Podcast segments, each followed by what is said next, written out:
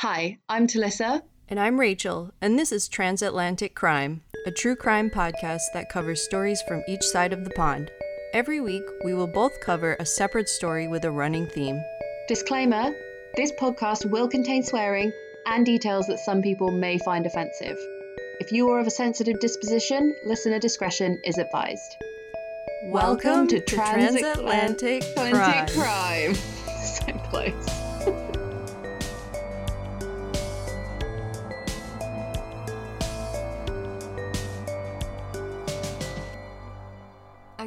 Recording. Good morning, Talissa. Good morning, Rach. It's the afternoon here, so I've got myself a lovely Corona beer. Oh, haven't seen one of those in a while. Haven't seen anyone drinking one of those in a while. It's too yeah, it's too much, isn't it? Too soon. It's too soon. They were in my fridge, left over from a party, my birthday party. So yeah, I've got this, and then I've got a pink gin in a can next, and then if I run out, I've got a Stella Artois. It's like a single pick. it's like a pick and mix of single bits of alcohol. That's what we had in our fridge the other day. We had one Stella, and I was like, where did that come from? Who the fuck buys Stella? I don't know. but anyway, how's your week been? Um, Not much to report. no. I'm like, my mind is blank. Well, we just had the Oh, the presidential debate. Yes. Like I said last week, dumpster fire. That was like someone someone took a shit in the remains of the dumpster fire. Yeah. Joe Biden really showed himself up. He really sank to Trump's level. You wouldn't catch Obama doing that. Well, Hillary Clinton ha- had to do it as well. It's it's just really hard when you're met with a bully Yeah, who keeps poking and poking you. not to lose your shit. Yeah, where where are you supposed to go? Still though, I still maintain I don't think Obama would ever lose his shit at anyone ever. Like he's a stone cold psychopath. I love it. Yeah, I just feel like every day is a new dumpster fire and I just block it. Like at the end of the day, my my memory is just like wiped clean and then I wake up in the morning and I'm like, what day is it? What year is it? What, which year is this? I know. I there, I saw a meme today that was like, you know that meme where it's like a guy holding his girlfriend's hand and he's looking back at like Yeah. another girl, and Yeah. on the on the girlfriend it says the UK shit show right now. And then it's like the guy, and then it's like UK, and the guy is the UK looking back, and it goes America shit show right now. You're just waiting to catch up. you are like hold my beer at the moment, which is hard. Yeah. That's hard to top. We just keep topping each other. That's that's what happens. I know it's like a competition of who can have the fucking most ridiculous life. Um, yeah, I also yesterday had a meltdown because I had to give my keys back to my ex boyfriend and I had to get the keys back off him. And his very lovely housemate said that she would do it like for us because we obviously don't, like, I don't want to see him. I don't know, he probably Yeah. doesn't want to see me either. So we did that. And then I was quite upset. And then I had a massage booked, but I didn't have any petrol in my car. So I had to go to the petrol station and I went to put the nozzle in and it like wouldn't fit. And I was like, for fuck's sake, the petrol cap's broken. The petrol cap's like snapped off inside this car.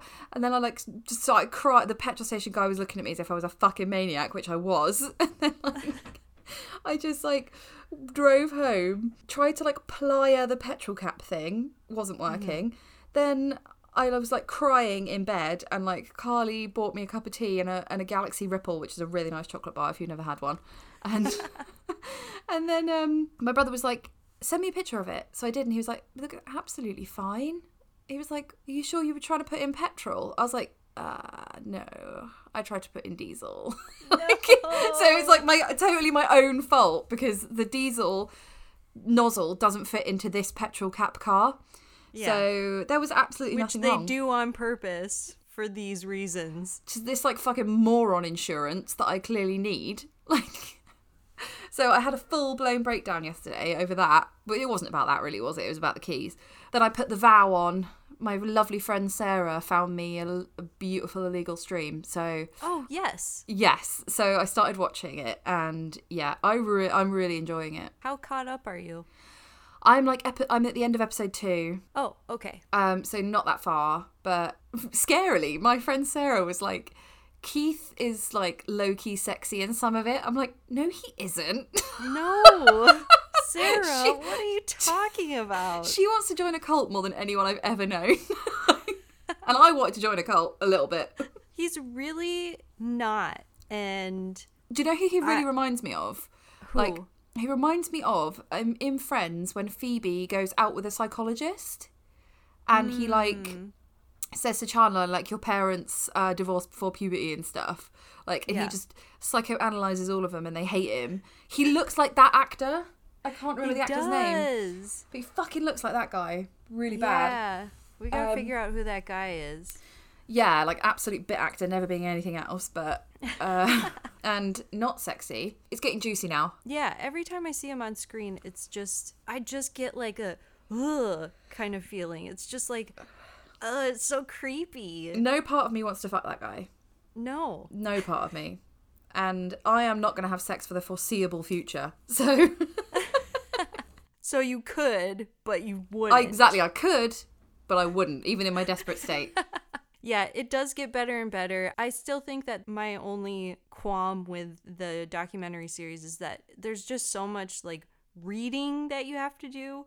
yeah, you have to keep your eye on the screen, which is a bit annoying. Yeah. Also, it kind of feels like they're doing a reenactment, but is it Yes. happening at the time or is it a reenactment? Because if it's a reenactment, that's kind of shit. Which which were what are you talking about? Um, like for example, like she's on the phone to her husband, and you see her like walking through the snow, like mouthing hmm. the words, and it's like she's you're obviously not filming that, so that must be Yeah. old. That must be footage that you had to make for the documentary, which is like super cheesy Right. and I think kind of takes away from the seriousness of it. But that, that Yeah. that's just me. I agree. It does seem like some of it is like redone.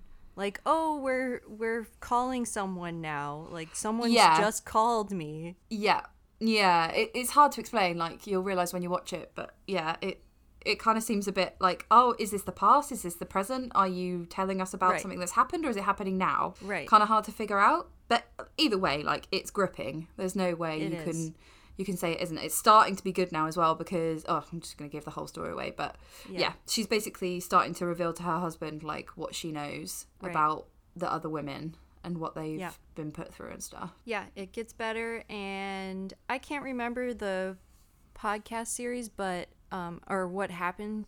It was called but find. It was called Finding NXIVM. yes. and it's fucking really good. It is really good. I'm on I think the fifth one just came out. I just watched the latest one Yeah. and more and more people are coming forward. Ooh. So, and I can't remember if th- this happened in the podcast, but once you get to the fifth or sixth, the latest episode, there's something that I didn't know happened. Ooh, and you've listened to the whole podcast, right? I've listened and I've been following it because this all came out not that long ago, 2017. Yeah. it's not that long So. I've been reading it and I love reading about cults. Especially when they're happening right now, when it's like, and right near you. Yeah. I swear, in the documentary, you see them doing a hike, and I was like, "That has got to be motherfucking Runyon Canyon." I think it was. yeah, the cat, like the the hike that we went on that I nearly died on, legit died. like, yeah, I was like, "That's that hike," and they look like they're not struggling at all Yeah. Yeah. in my face. But yeah, if you are watching it, then let us know what you think of it too. Let us know on our Instagram. Listeners. And if you want an illegal stream, just drop me a message, yeah. I'll sort you out, UK. Oh, so watch Class Action, Class Action Park. oh, you did, yeah. Wait, and? Ca- oh my god, I fucking loved it. Like Carly fucking loved it. They were talking about how obviously the deaths are not cool, but they were talking about how um it was kind of like Lord of the Flies. It was just like run by Yeah. teenagers. and that's why it was so like every ride that they showed, I was like that I'm I'm not a scientist as you well know. And I even I can see like physics wise that is not going to work. Yeah. Like you're just gonna fly off the end of it. That's what I was saying. Like every five minutes, you're like, what is that? How is that a ride? How? Who? What? Where? When? How? Why? I know. And then there was really random stuff in it as well. Like they said that there was like an electrical fault in the fucking kayaky bit, and somebody just got Yeah. electrocuted. I was like, Yeah. that's not even a ride. I know. that's just poor upkeep. That other bit where they had bumper tanks and Yeah. some kid just put like fireballs in them. Again, reminds me of Friends where he's like, "Gonna need stitches, ball." that whole that whole fucking theme park was gonna need stitches, ball. Oh, yeah, totally. So yeah, I watched that, and then last thing that I just watched just before I came up to record this podcast was the Chris Watts documentary that's just come out on Netflix, American Family. Ooh, yes. Like I kind of want to watch it again because again, there's a lot of text reading and a lot of hmm. like mumbled words of people, but I feel like the littlest things they say really matter, Yes. and that is so good. Although I would say if you have kids, probably don't watch it because No. My brother has like Tom, the one that throws bricks in TVs. he was like, I can't listen or watch or look at like anything Chris Watts anymore because he's got a kid, and he was like, and when you think about how utterly defenseless, like he's like, you don't realize how utterly defenseless kids are until you have them. He's Yeah. like, Austin will run towards a wall looking away. It's like. Sounds like his dad. Yeah, it's like no concept of his own safety. And he's like, and how easy it is for you like to victimize a child is just fucking disgusting. And he was like, I, I can't know. he was like, I can't watch it. And like that's Yeah. him. Like he watches he he told me about a website that he goes on like he used to go on that was like the, the gross oh, I can't remember what it is. Like, I really can't remember the name of it but it's just like disgusting deaths or like the grossest deaths or something like that. And it's just basically like people getting their heads chopped off like Yeah. people getting their head chopped off by a helicopter blade accidentally like all this kind of Yeah. gross shit. And he watches that. And he was like I couldn't fucking handle the Chris Watts case There's some things that I don't know if you have it too, but there's this one story in California that happened a couple of years ago, and I just don't want to know any details about it because it, for some reason, I just it hits me somewhere that I'm just like I can't deal with this information. What? Give me the general gist. It's the general gist is a man took his two daughters camping, two young daughters, Eh. and he was found a day or two later in his tent and he was shot to death and the two daughters were alive and they were in the tent with him Oh God. uh, and they were just camping and i just i can't deal with that story like Yeah. it's just a, like the two little girls being in the tent either when it happened or after it happened How old were they? they were young but old we don't talk about to- it. they were young but old enough to No. know. Yeah. So I think I think they were like three and five, or you know something like that. But Fucking hideous. yeah, I just can't. That's the one story that I'm just like I can't. I don't want to know anymore. Um, I'm trying to think if there's a story like that for me. Um, I don't know if he was English or if he was American, but a guy called Albert Fish. That sounds familiar. Do you know him? Basically, he kidnapped and ate children, Oh. and then would like send their parents letters telling them like what he did Yeah. and stuff. And I just like I fucking cannot. It's Yeah, so grim. It's grim. It's like the Yeah. grimmest thing you could ever imagine. yeah, and he's gross as well like to look at to listen to. He's Hmm. like the devil. So that's my can't go there story. Well, now that we go gave those little mini murder stories, let's move on to our theme this week. yeah. I always worry that i've looked at the theme and got it wrong and written a whole So fucking story. Every week i will have that worry okay so it's wrongly accused Yes. Maybe one week we should have like a free for all where we just do whatever we want and we don't worry about what the theme is. yeah definitely okay so you're first this week i I believe. am. I actually started marking it down. I don't know if you noticed. that yes there's the all little green bits on the spreadsheet Yeah. so fucking organized So it seems kind of long, but there's a lot of information on my story this week. well wrongly accused are complicated aren't they because you have to tell the murder and then how they didn't do it So- yes, exactly. All right, so my story is about Richard Phillips, who Okay. coincidentally has the same name as Captain Richard Phillips. Oh no, the guy who got kidnapped by Somali pirates. I am the captain now. Yeah, Okay. but that's not the same guy. Okay. Richard Phillips in our story is um, a black gentleman, Okay. and he looks so sweet too. Oh. All right, so Richard Phillips was born in Detroit, Michigan in 1946. He grew up in a rough household, scrounging for food and enduring frequent beatings from his stepfather. By age 16, he had dropped out of high school and fell in with a bad crowd, including a young man named Fred Mitchell. Richard, Fred, and their friends would skip school, drink beers, get into fights, and they were on their way to being well known with the police. Eventually, Richard was arrested and convicted for joyriding, which led to a brief prison sentence. Fred Mitchell was also arrested for manslaughter around this time. Uh, when he was 19, he got into a fight with a man and he shot him. Oh, So, two friends in jail. okay. Once Richard was out, he was in his early 20s, I believe. He was determined to live a better life. He distanced himself from his old friends and he found a well paying job. His girlfriend, Teresa, told him she was pregnant, and together they raised a baby daughter. They got married and they had a son soon after. Good for him. Yeah. At 24 years old, Richard was in a good place. He had a good job and he was supporting his family. In 1971, when Richard was 25, his old friend, Fred Mitchell, was released from prison. Oh, piss off. Yeah, this is where it all goes downhill. I bet his wife was happy about that. Yeah. The two young men reconnected and began hanging out. Richard had just lost his job, and he told Fred that his marriage was on the rocks.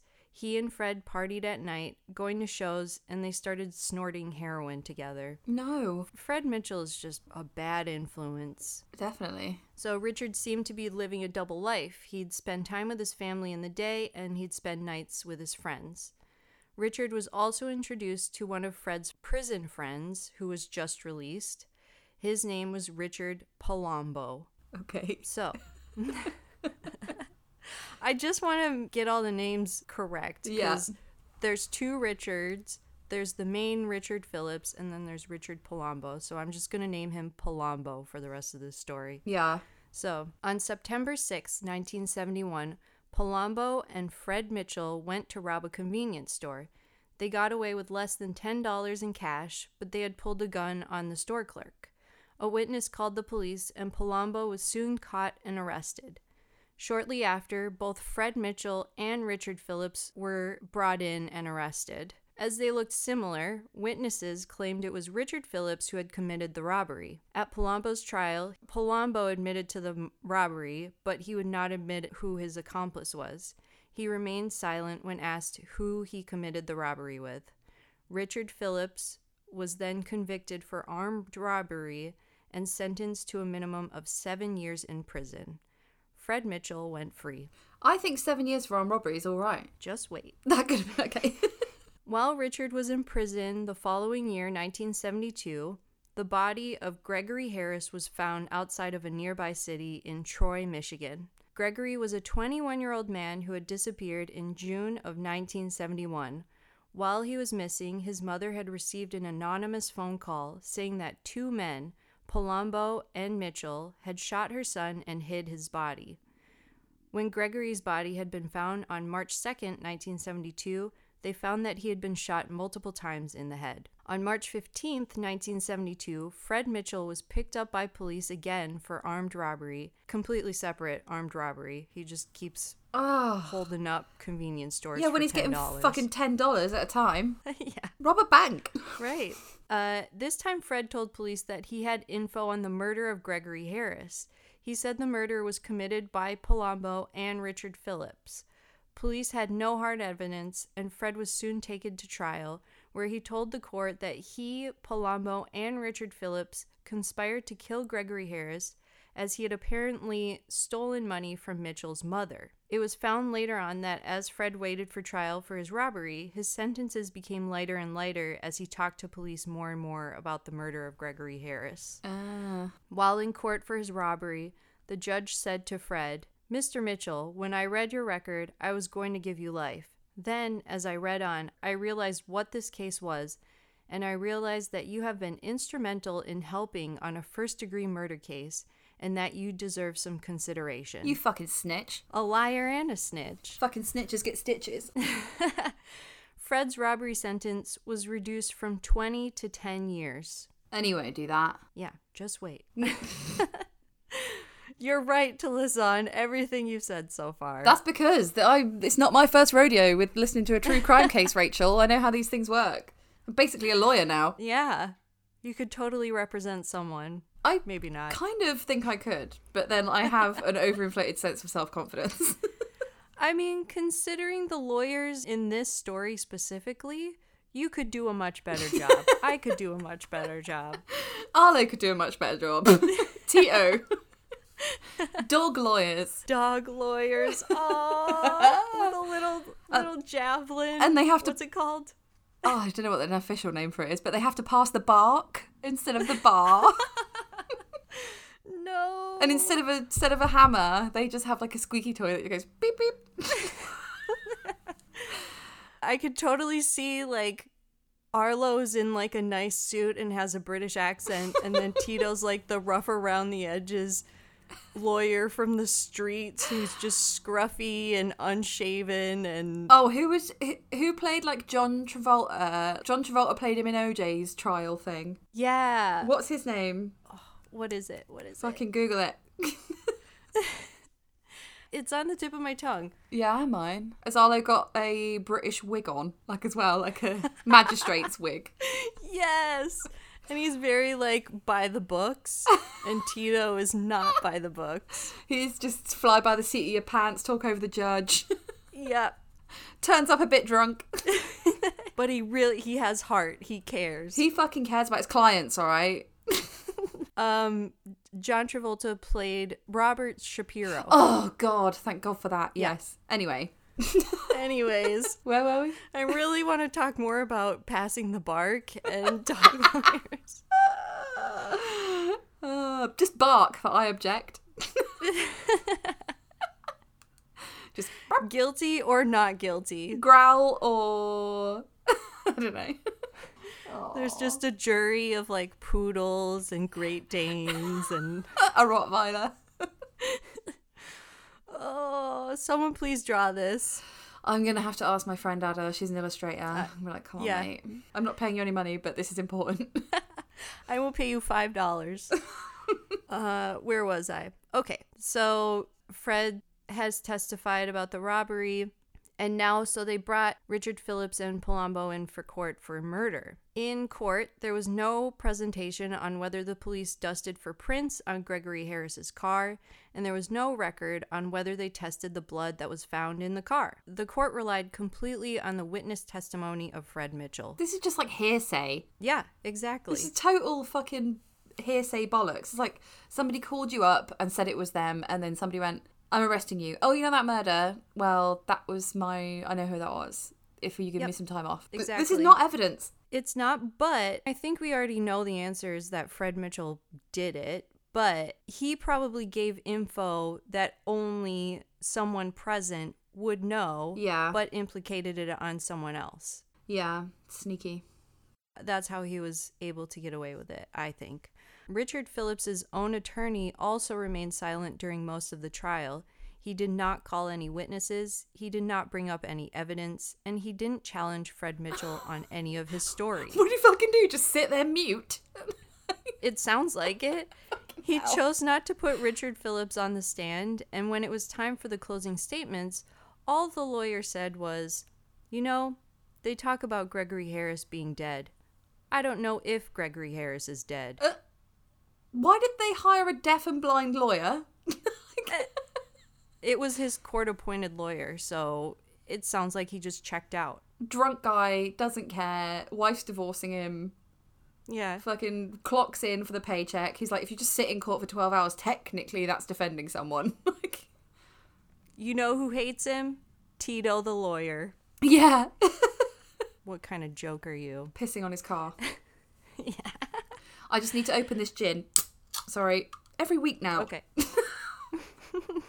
So, after this deplorable court trial, Richard Phillips was sentenced to life in prison for conspiracy to murder and for first degree murder. He went to prison with hope that the truth would still come out, and he waited for things to turn around in his favor. Meanwhile, Palombo remained quiet for fear that Fred Mitchell would get him or his family, and at the same time, Fred Mitchell's attorney reworked Fred's robbery sentence to reward him for testifying at Richard's trial. Fred's sentence was reduced from four to ten years. No, wait.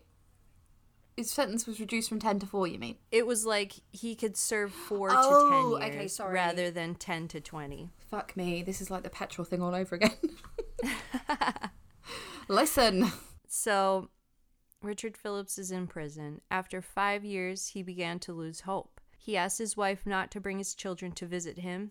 He didn't want to subject them to his reality. In one article I read, he said he saw other inmates having their children visit and he saw a baby's diaper, like a nappy, being searched. And he was like, Ugh. I don't want my kids to go through that. Yeah, fair enough. And he also told his wife to move on, which eventually she did, and his children did too. And they started to believe that their dad was, in fact, a murderer. Oh, God. They were really young when it happened, so your dad's in jail when you're two years old. You'd expect their mum to be like, no, he isn't. Yeah. I guess she just doesn't fucking care at this point. Like, Yeah, it sounds like they weren't that close before he went to jail because he was doing drugs and stuff, so it was already a little rocky for her anyway. yeah, she's like, what do you want to do? Let me down consistently and Right. then leave me with kids and no income and this is all because you were knocking around with that fucking dickhead. Yeah. I told you. I Yeah. told you about Fred. That must have been her attitude. Yep. Richard did start to pick up art. He wrote poems and began painting pictures, scenery, portraits, and still lifes. Eventually, painting so much that he had to give his art away or he mailed it to a pen pal to keep safe. In 1991, almost 20 years after Richard had been sentenced to life in prison, Judge Helen E. Brown was reviewing cases and found Richard Phillips and Palombo's cases where she concluded that Fred Mitchell had most likely made a deal with the prosecution and kept it a secret from the jury and defense team. He himself had admitted that he was involved with the murder of Gregory Harris, yet he wasn't ever held accountable. Because in his testimony, he said that they had conspired all together. Yeah, that's crackers. all three of them. Yeah. Who's he blowing down at the police department? Uh, yeah, who does he know? yeah. She also found it ridiculous that the sentences of Richard Phillips and Palombo were the result of the testimony of only one man's story, and she declared, in air quotes, prosecutorial misconduct. Yes. And she asked for a fair trial for both of them. Yeah. However, for reasons not clear, Judge Brown's request for a fair trial was denied by Michigan court. They concluded that was that there was not enough evidence to prove that there was misconduct from the prosecution, and Richard Phillips's sentence was reinstated. Ugh. What a letdown. So now there's not enough evidence. like before with your Well- pieces of dust evidence. So that was 20 years. Imagine being in jail for 20 years. Someone starts to believe in you. Judge Helen E. Brown. You get real hopeful, and then just another letdown. No, I don't want to imagine being in jail for 20 years. And I'll tell you for why. Today, a photo popped up on my Timehop, and it was four years ago. And that was like when I first came to see you, wasn't Yeah. it? And um, Yeah. I just think, fuck me, think of how much stuff has changed in four years. Yeah. like four four years you hear it and you think that's a long time but then you see a photo and you're like i felt like i feel like that was yesterday I honestly, I think I'm, I'm a different person from four years ago. yeah me too 100% a different person Yeah. yeah That was like a lifetime ago. mm-hmm How much has happened, like personally and in the world? yep yep and i also i also think as well like four years ago i was like oh in four years time i wasn't even thinking about in four years time whereas now when i project my brain to four years when i'm 36 think of what could have changed Mm-hmm. for the better Yeah. Like, oh my god, you could be anywhere. You could be doing anything. You could be anyone. You could, you really could. you fucking could. Because four years ago, what the fuck was I on? Like, I was really unhappy. And now, even like after a breakup, I'm still in myself happier. Like, I've Right. figured out loads of stuff about myself, which helps me in situations that I would before just crumble in. Do you feel like that? I a thousand percent agree with you. Mm-hmm. And I feel like it sounds cliche, but I feel like as a woman turning 30, Yeah. 30 is kind of a I don't know, it's a turning point. It seems like the death knell. better. it seems like okay, I'm 30 now, my life's over. Like that's that's what it's Well- like made out to be like and then you get there and you realize that's not what it's like at all it's much better Yeah. than it's much better than your 20s Right. I Oh, feel like in your 20s you're just you're scrambling cuz you're like, "Oh my god, 30 is coming up." yeah you're white then you knuckling to 30. yes. Everything is chaos. everything is a white knuckle ride to 30 Yeah. and then no matter where you are, there's just something that you're more sure of. you're stable I think. I think it's because Yeah. you got to 30 and the world didn't explode. Right. So you're like, oh, right, it's fine. It is Yeah. okay. Like, it's like the worst has happened. Like, For me, anyway. Like, that's how my brain, like, framed it. It's like, Like you've been through war. Yeah. and war is over. you're home, you've got no legs, but you are, you know yourself. yeah. So, in conclusion, no, I don't want to think about what's going to happen in 20 years' time. And yeah, even worse being in prison. yeah, no thanks. All right. So in October 2009, Richard was 63 years old and he was given the chance to bring his case to the governor of Michigan. He was asked to tell the truth of what happened, where he simply said, I had nothing in the world to do with Mr. Harris's death. He had also at this time been writing to Palombo, whose health was deteriorating and his guilt for not speaking up was weighing on his mind. In 2010, Palombo heard that Fred Mitchell had died. He was ready to tell the truth. Also, Fred Mitchell died in 1997, so Palombo didn't hear That's for about so annoying. 13 years that things could have changed for him. Ugh. On August 24th, 2010, Palombo had a public hearing for the possibility of parole, where he was asked to tell the details of the crime from the beginning. Here is what he said, and it's very condensed. Okay. So, in 1970, Palombo and Fred Mitchell were both in jail. Palombo worked in the kitchen with Fred Mitchell, and that's where they became friends. One day, Mitchell had a visitor, and when he saw Palombo again, he said that a couple of guys had gone to his mother's house and stolen a $500 check out of her purse. Mitchell told Palombo that he would get these guys when he got out of prison. By June 1971, they were both out, and the two planned a robbery at a convenience store. As they cased the store, Mitchell supposedly saw the man that had stolen the money from his mother. He jumped in the man's car. The man was Gregory Harris. Also, Gregory Harris was 21. Had he stolen the money? There's no Evidence. evidence. Okay. Not that he deserves to die if he did, but I'm just asking. Right.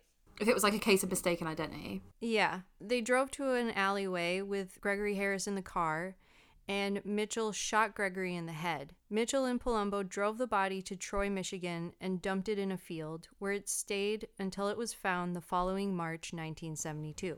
God, no one went in that field. No, it was found by a. I read the article. It was like a man was working nearby and he went to relieve himself in the field Oh God.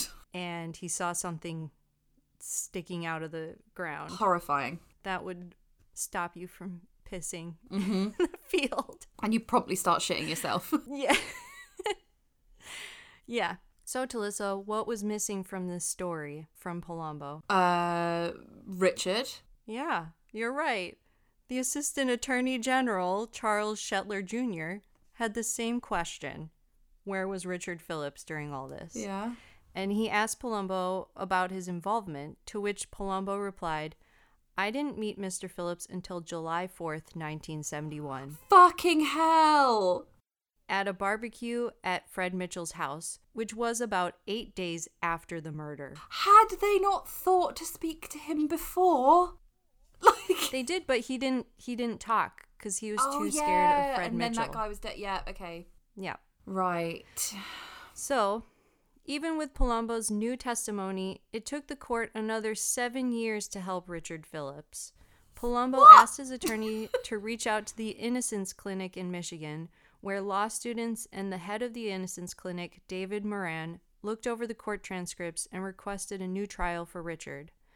On December 12th, 2017, after hearing Phillips's testimony and taking note of his good conduct in prison, Judge Kevin Cox allowed Phillips a new trial, and as long as he wore an ankle monitor, he would be allowed to await trial outside of prison. For the first time in almost 46 years, Phillips was out of jail. While he waited, he was offered a plea deal of a second degree murder charge, and he would be free because he had already served time. Yeah, time served. He refused, saying he'd rather die in prison than admit to something that he didn't do. This is a very difficult one, isn't it? Yeah. For the new trial, they brought in new witnesses, including Fred Mitchell's sister, who told the court that Mitchell had admitted to killing Gregory Harris. They also found that Mitchell's timeline didn't add up. He had said that he, Phillips, and Palombo had planned the murder a week before it had happened. However, after checking, Palombo had only been out of prison for two days before the murder had happened and didn't meet Phillips until a week after the murder. Well, he couldn't keep his nose clean, could he? Jesus. Do you want to give it more than two days before you murder someone? I know. Well, he didn't. He just thought they were going to rob a convenience store. Still, Yeah. stop breaking the law, asshole.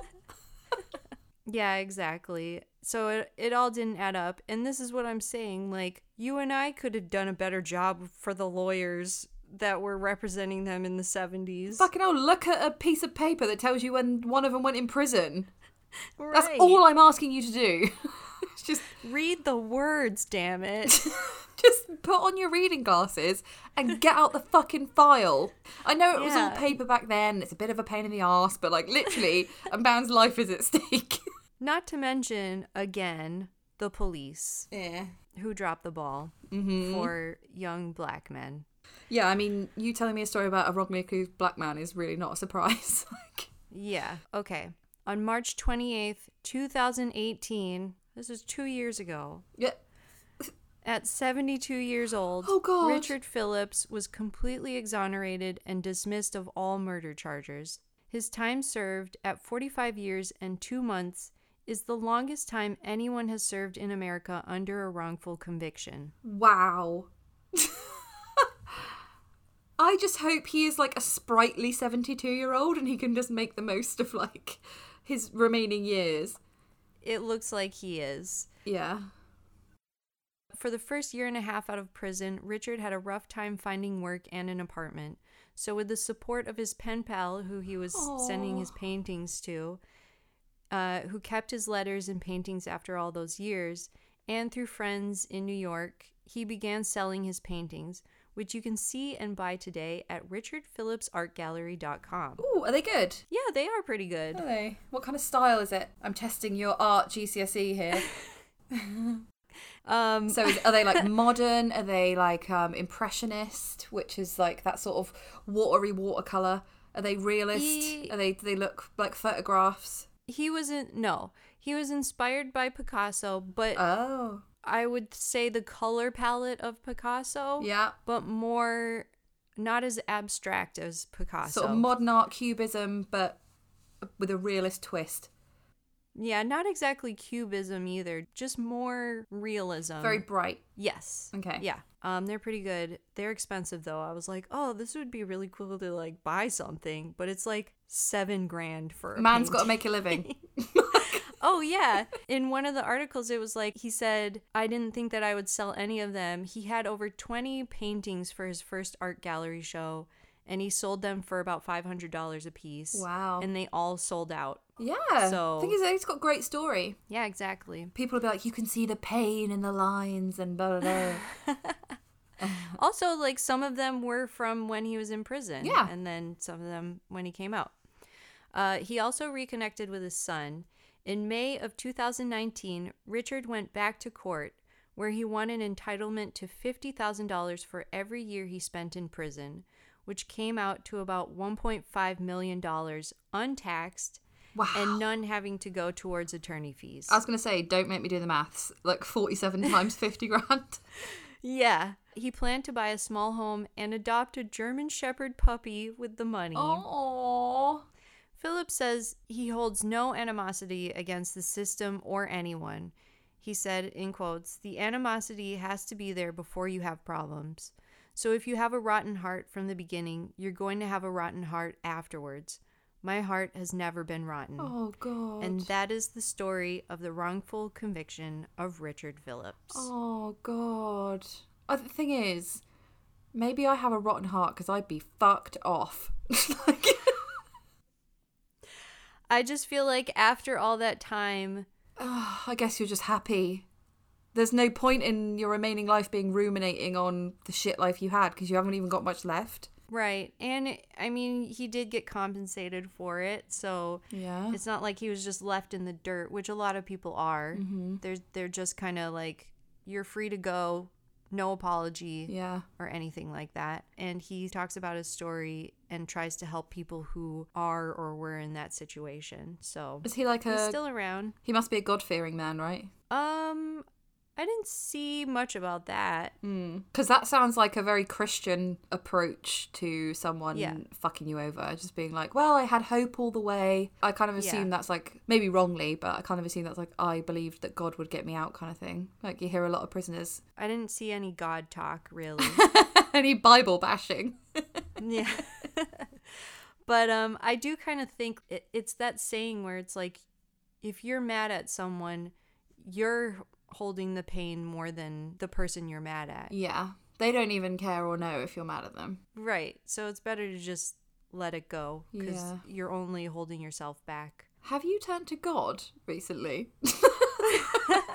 I have been reading a lot of self-help books. yeah. Um, yeah, that was a fucking great story. And unbelievable that someone could Yeah. just be that police could be that lazy just to go, yeah, or like I said, who is this guy blowing at the police station that they're just like, do you know Right. what? What he says makes a lot of sense. Like he's obviously a fucking criminal and a liar. Jailhouse snitch testimony. Right. I just watched the movie Just Mercy last night. Okay. Have you heard of that? No. it's basically the same kind of story. It's obviously the guy didn't go to jail for 45 years, but he was in jail for I think 6 years or something like that. And it was the same kind of thing where he just got picked up by cops. They wanted to just tell the parents of the murdered person that they found the person. Yeah. And that Close was it it. off, close like, the case job off. done. Yeah. And I think that that's what cops do to just check out sometimes, which is really shitty. Yeah. Okay. So again, it's funny that you said it about yours because this is believed to be the longest wrongful Oh. conviction in England. Wow. Yeah.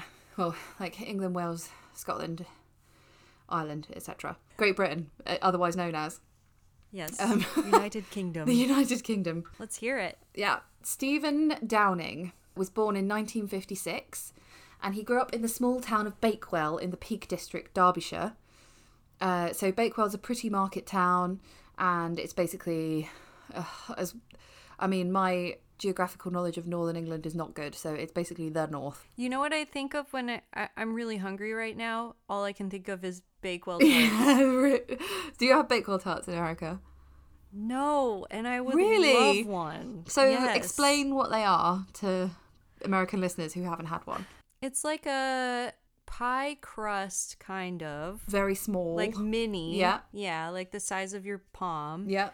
and in it is like a white icing with like a cherry filling. Yeah. Is that correct? Yeah, so Yeah. Th- so it's three it's three parts. It's the it's the pie crust and then it's a thing called Mm-hmm. frangipane, which is like a marzipan apricot um sorry, almond type flavor. yes. Then um and that's sort of like a spongy uh texture and then it's very thick white sugary icing and then a glacé cherry on top. And Yes. they are delicious. Oh my gosh, I would love one right now. I would love like six right Mr. now. Mr. Kipling's Bakewell tart. Yes. So yeah, he grew up there. He lived with his mum Juanita, who was not Spanish in any way, like just a normal, regular English woman, and his dad Ray, and his younger sister Chrissy. So after leaving school in 1974, he got a job with the council as a groundsman at Bakewell Cemetery. Mm, Delicious. Which was uh, just around the corner from his house. So his his duties included tending the graveyard and making sure that the grounds were in good order. Um, so he was 17 years old at this time, but he had a reading age of an 11 year old. So he didn't really do too well in school, and they thought his IQ was fairly low. Um, Within the graveyard, there were two chapels. The first, nearest the gate, was a consecrated chapel. Uh, so that would be like the chapel of rest, where they would put uh, bodies before they um, took them to the funeral. And then further into the graveyard was the unconsecrated chapel. So this was used as a tool store for Stephen and his fellow workers. It had a heater for the winter, and so the workers would take their lunch break there.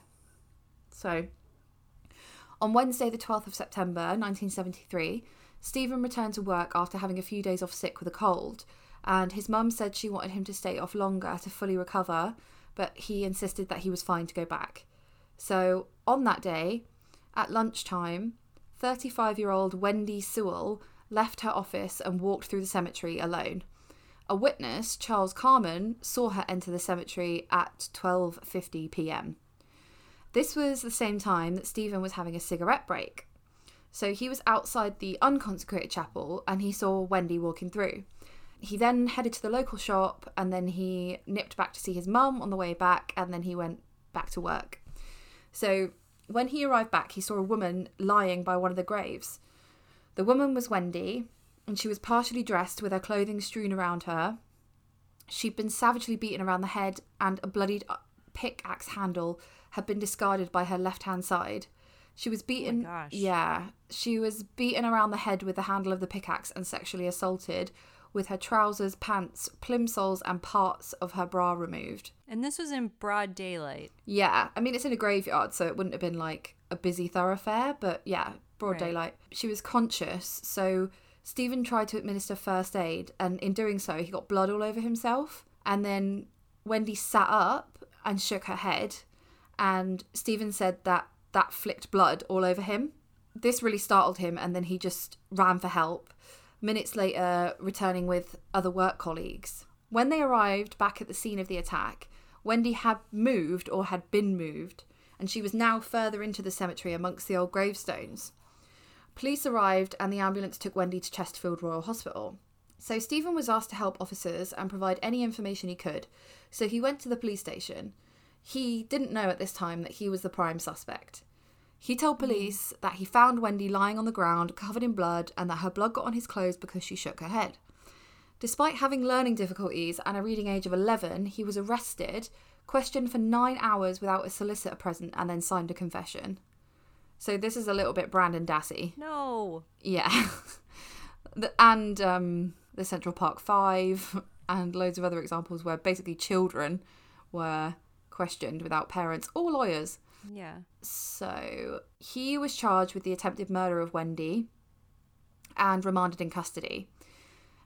Unfortunately, she later died from her injuries at Chesterfield Royal Hospital two days later, and the charge was upgraded to murder. So, before his trial in Nottingham in February 1974, Stephen tried to retract his confession, but to no avail.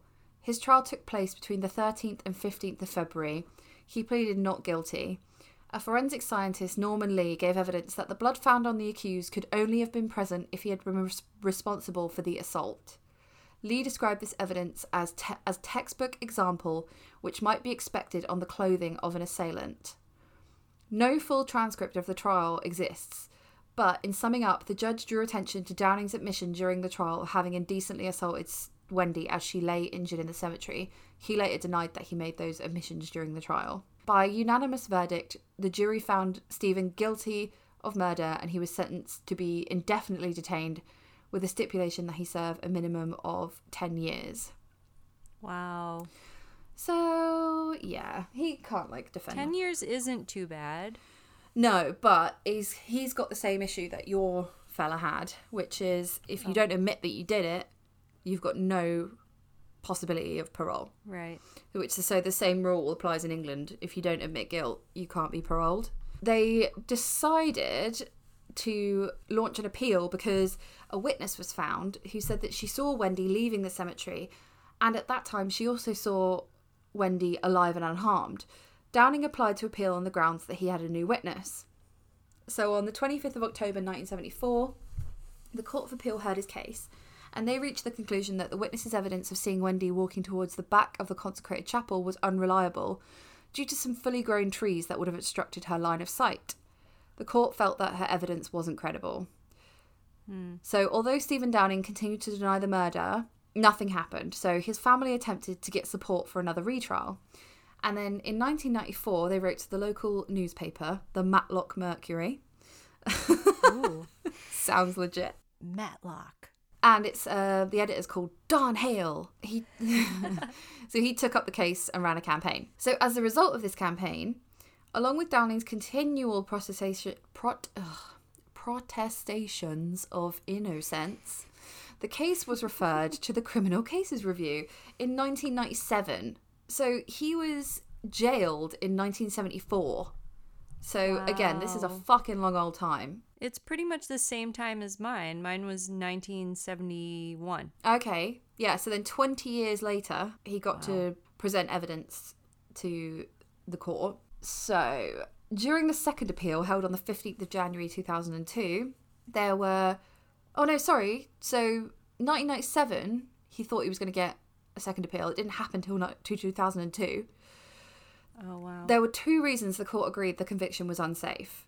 The first was that the confession should not have been allowed to go before a jury. This was because Downing had been questioned for eight hours, during which the police shook him and pulled his hair to keep him awake. So, because he wasn't formally cautioned that what he may say, what he said may be given in evidence, he wasn't, and he wasn't given a solicitor. So, hmm. The Crown also agreed more recent knowledge of blood splatter patterns meant the prosecution's claim that the blood could only have been found on the clothes of the attacker was questionable. What the defence had proved was that there was reasonable doubt about the reliability of the confessions made in 1973.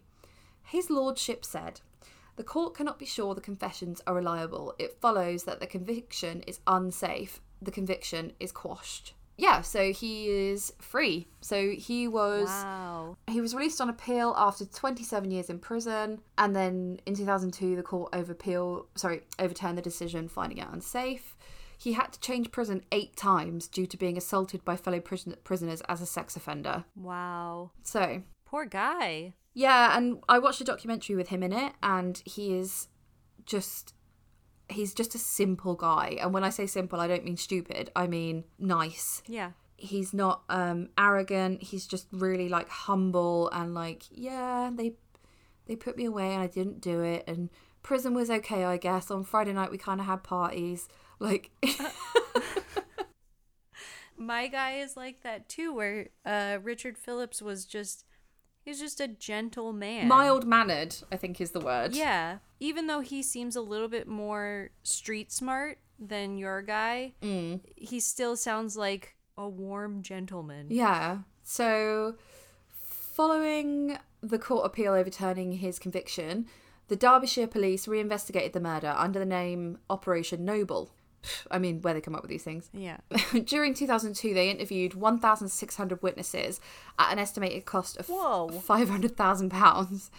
A year after the conviction was overturned, in February 2003, police revealed the findings.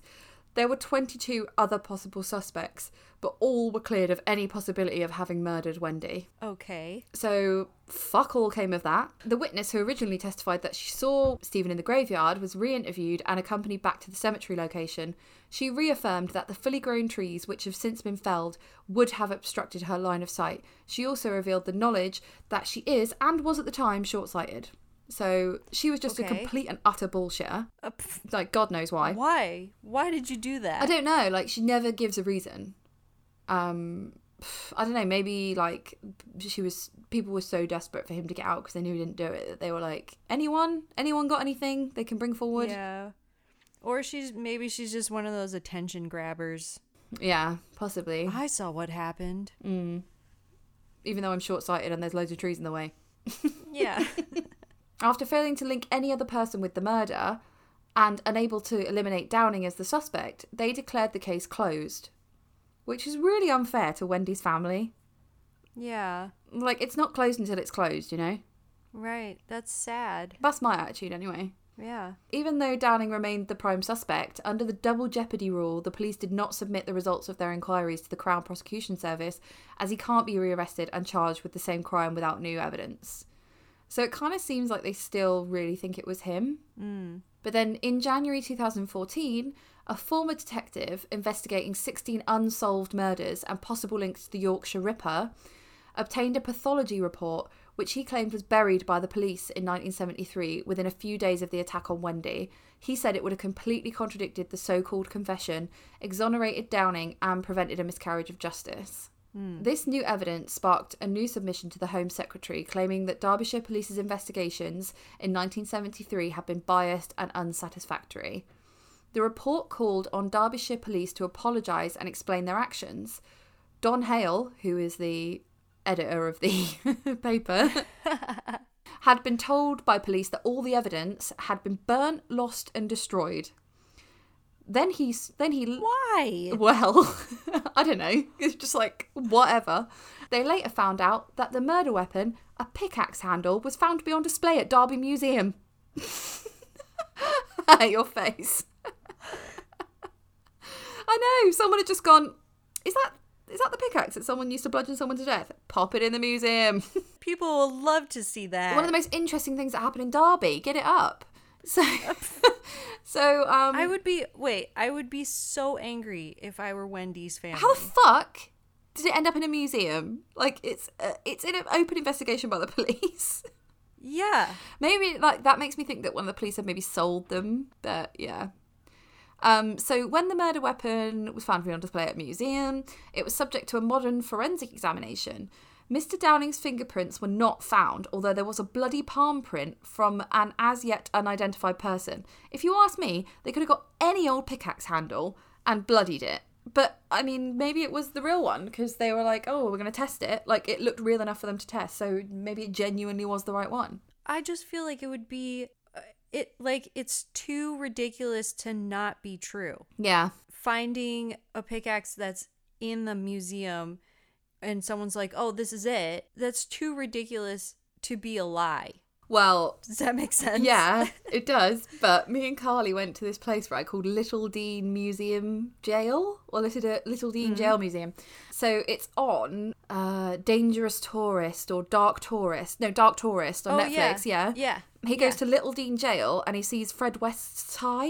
Do you remember this? Right, I remember that. Right, so me and. Carly have been there, and it is the most mental collection. It's bizarre. It it's so fucking weird. And we went there, and um, they had like Saddam Hussein's toilet seat, like supposedly, like, and they also had supposedly Rose West's saucy underwear and Yeah. Fred West's spade. It was just God. screwed to the wall, and I was like, right, okay, if that really was Fred West's spade, why is it screwed to a wall and not in some sort of like special case?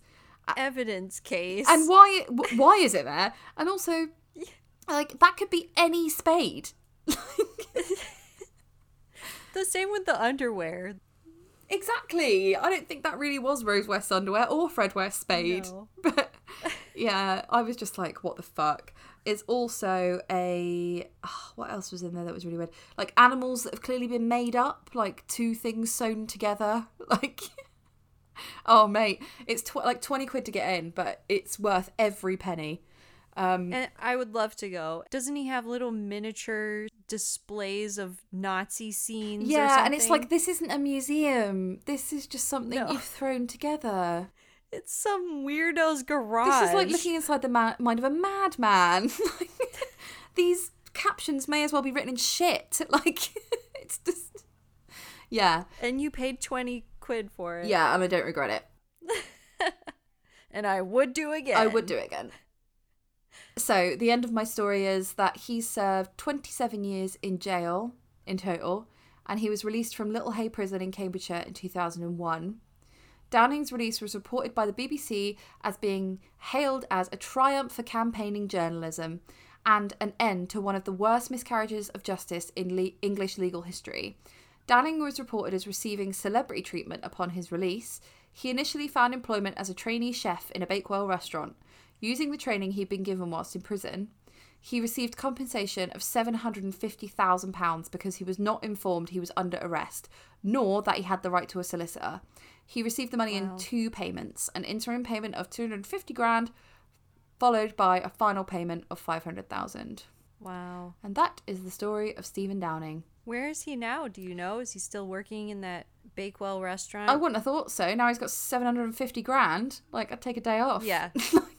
I watched um, a BBC Two documentary on YouTube, and it was really crap. And it basically was it was just so shit and it was just like uh, they didn't even tell you like what the evidence was that got him off. It was just like him uh, gallivanting about derby and just being Oh. like oh hiya to like people they hadn't seen in like 27 years. His mum and dad are so cute though. And like still together and apparently they call Juanita Nita and yeah those parents are so sweet. And his sister just like goes Aw. well he didn't he didn't know how to use a washing machine. So then we taught him and then he knew how to use it and and then he was really happy about it but that quickly got old. And i'm just like this isn't a documentary. No, what is this? come on. With my story, Richard Phillips, when he got out of jail, he really wanted ice cream. Aw. And he was surprised with when he went to the grocery store how many different kinds of orange juice you can get. yeah i've i've heard other people speak about what they're surprised about when they get out of prison Yeah. to be honest, oh oh, I remember someone saying um Spotify was like the thing that blew their mind. Really? Yeah, Wow. but it would. I mean, it, it is kind of cool. To be fair, it blows my mind. yeah. like eh, Kids now don't know, but we lived in the age of like LimeWire and like yeah, having to burn CDs and record songs from the radio onto a tape. Yeah. So I had a uh, MP3 player and you could only get 10 songs on it. And so I just had like 10 songs that I listened to over and over and over and over because that was the only Yeah, op- like yeah. I could change the songs over, but it took like a fucking week to download one. So into the format you needed it in to put it on the MP3 player like yeah, it's a nightmare. So yeah, yeah, Spotify blows my mind as well. it's great. It blows my mum's else was I mind. I'm like, anything you want, it's there. She's like, what, even this? Yes. what, even the Supremes? Yes. All of it.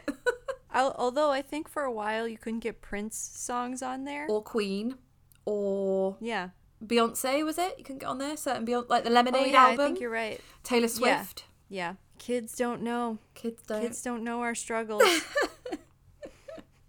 Think, what's the future going to be? Let's make some predictions. oh my god. Even the Apple Watch, I Um, think, is really spacey. it's crazy. When I work out now, there's a our neighbor who works out and he has his like Apple Watch on a speaker so that he can listen to music. And so now your Apple Watch can tell you like you are burning fat. Oh, God. Yeah. God, if I had one, it'd be like, you haven't moved in three hours. It does it does that too. no, I don't want that. Yeah. Someone posted some actor. Um, his name is Paul Scheer. He posted on Instagram today. He had his Apple Watch. It was a picture of his Apple Watch, and the screen said, "Your heart rate is at 126 beats per minute, even though you haven't moved for an hour." And he was, and his caption you. was, "No," and his caption was, "This is 10 minutes into the presidential debate." oh, that's some good comedy. Yeah. Did you? I feel like anyone who listens to this in like three years' time is gonna be like, "What are those old fogies talking about?" like, everyone has an Apple Watch now. Oh mate, I don't want. Did you did you hear like um I was expect because my mate Ruth was like, oh I might get a Fitbit, and I was like, oh do you know there's like loads of murders that have been solved with Fitbits, and she was like, really? Oh, really? There's like there's like more than maybe more than three. So Yeah. one of them was a guy who said he was he said he was somewhere at a certain time, and he just wasn't. So it was like an Yeah. alibi, like basically that that blew like blew his alibi. And there was another guy who I think he like murdered his daughter or his daughter-in-law, and he went over to her house and he said I was the last person to see her, and then the time that he said he was there, he went I went over to see her and then I left. And after that, someone must have broken in and killed her. It wasn't me. And then they saw on her Fitbit that her heart rate was like went really, really, really, really high when he was there, and then stopped. So she's obviously scared and then murdered. And they literally convicted him on that evidence. That's crazy. I know. That's amazing. I know. Some people are really scared of technology and they're like, oh, it's taking over our lives and stuff. I think it's fucking amazing. And honestly, like, you're not that interesting. The government doesn't want to know what you're up to unless you're a terrorist making bombs, which you shouldn't be doing anyway. No one fucking cares. Like, you're not in Minority Report and you are not Tom Cruise.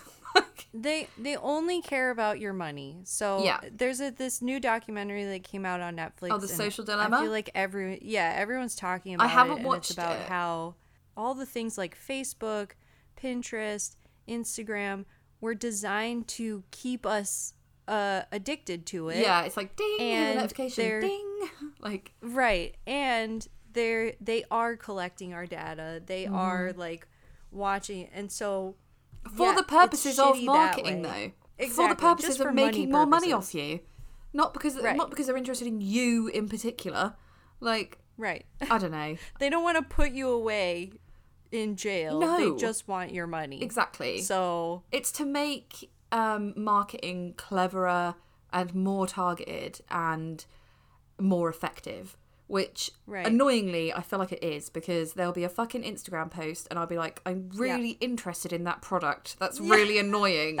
And like, it, like I genuinely have bought stuff. Like in the past six months, I've probably bought like four or five things off of Instagram adverts. They are sure I have too. they are the most effective piece of marketing to me. But it's because Yeah. my Instagram is so tuned to what I want it to be. I Yeah, yeah. only I only look at stuff on there that, that genuinely gives me joy. Right. So they know what to give me to make me buy joy. I think a darker side of it is like turning people's opinion on like the president. Like I know Yeah. that Facebook was used a lot for the 2016 presidency. So That's true. Things like that, But I feel like that's fucking stupid boomers, like who don't understand that Facebook no Facebook does shit like that. Like right. you they don't they don't look at it through a rose tinted glass. Like they look at it as if it's fact because they don't they're not Because they read it. They're used to like reading the news and the news being the truth. Yeah. And it's like anything that you read does not mean that it's the news. Whereas like every I feel like so many millennials take it with a pinch of salt because they're so used Yeah. to being presented with something that might not be true. right. Like right. whereas any generation above ours, I mean I'm obviously generalizing a lot here, but I think I think it's probably the hard and fast rule that boomers don't understand Facebook well enough to not be tricked by it. Right. lost our, Just lost our boomer, homework. lost our boomer audience. Lost Oh, our who else have we lost? The French, Scottish with our terrible accents. the Welsh, Welsh. the Kennedy, Ted Kennedy fans. Oh, Cliff Richard fans, they're gone. Fucking hell. Trump fans. Thank you to our 10 listeners. Trump fans, you can fuck off before I've even started. Oh man, you guys should have turned it off at the beginning. yeah, exactly. Okay, well, I think things have come to a natural end. As they will when we lose everyone. okay. All right, join us next week for another episode of Transatlantic Crime. Who else do we offend? Yeah. Find out next week on Transatlantic Crime. Da, da, da. All right, Bye.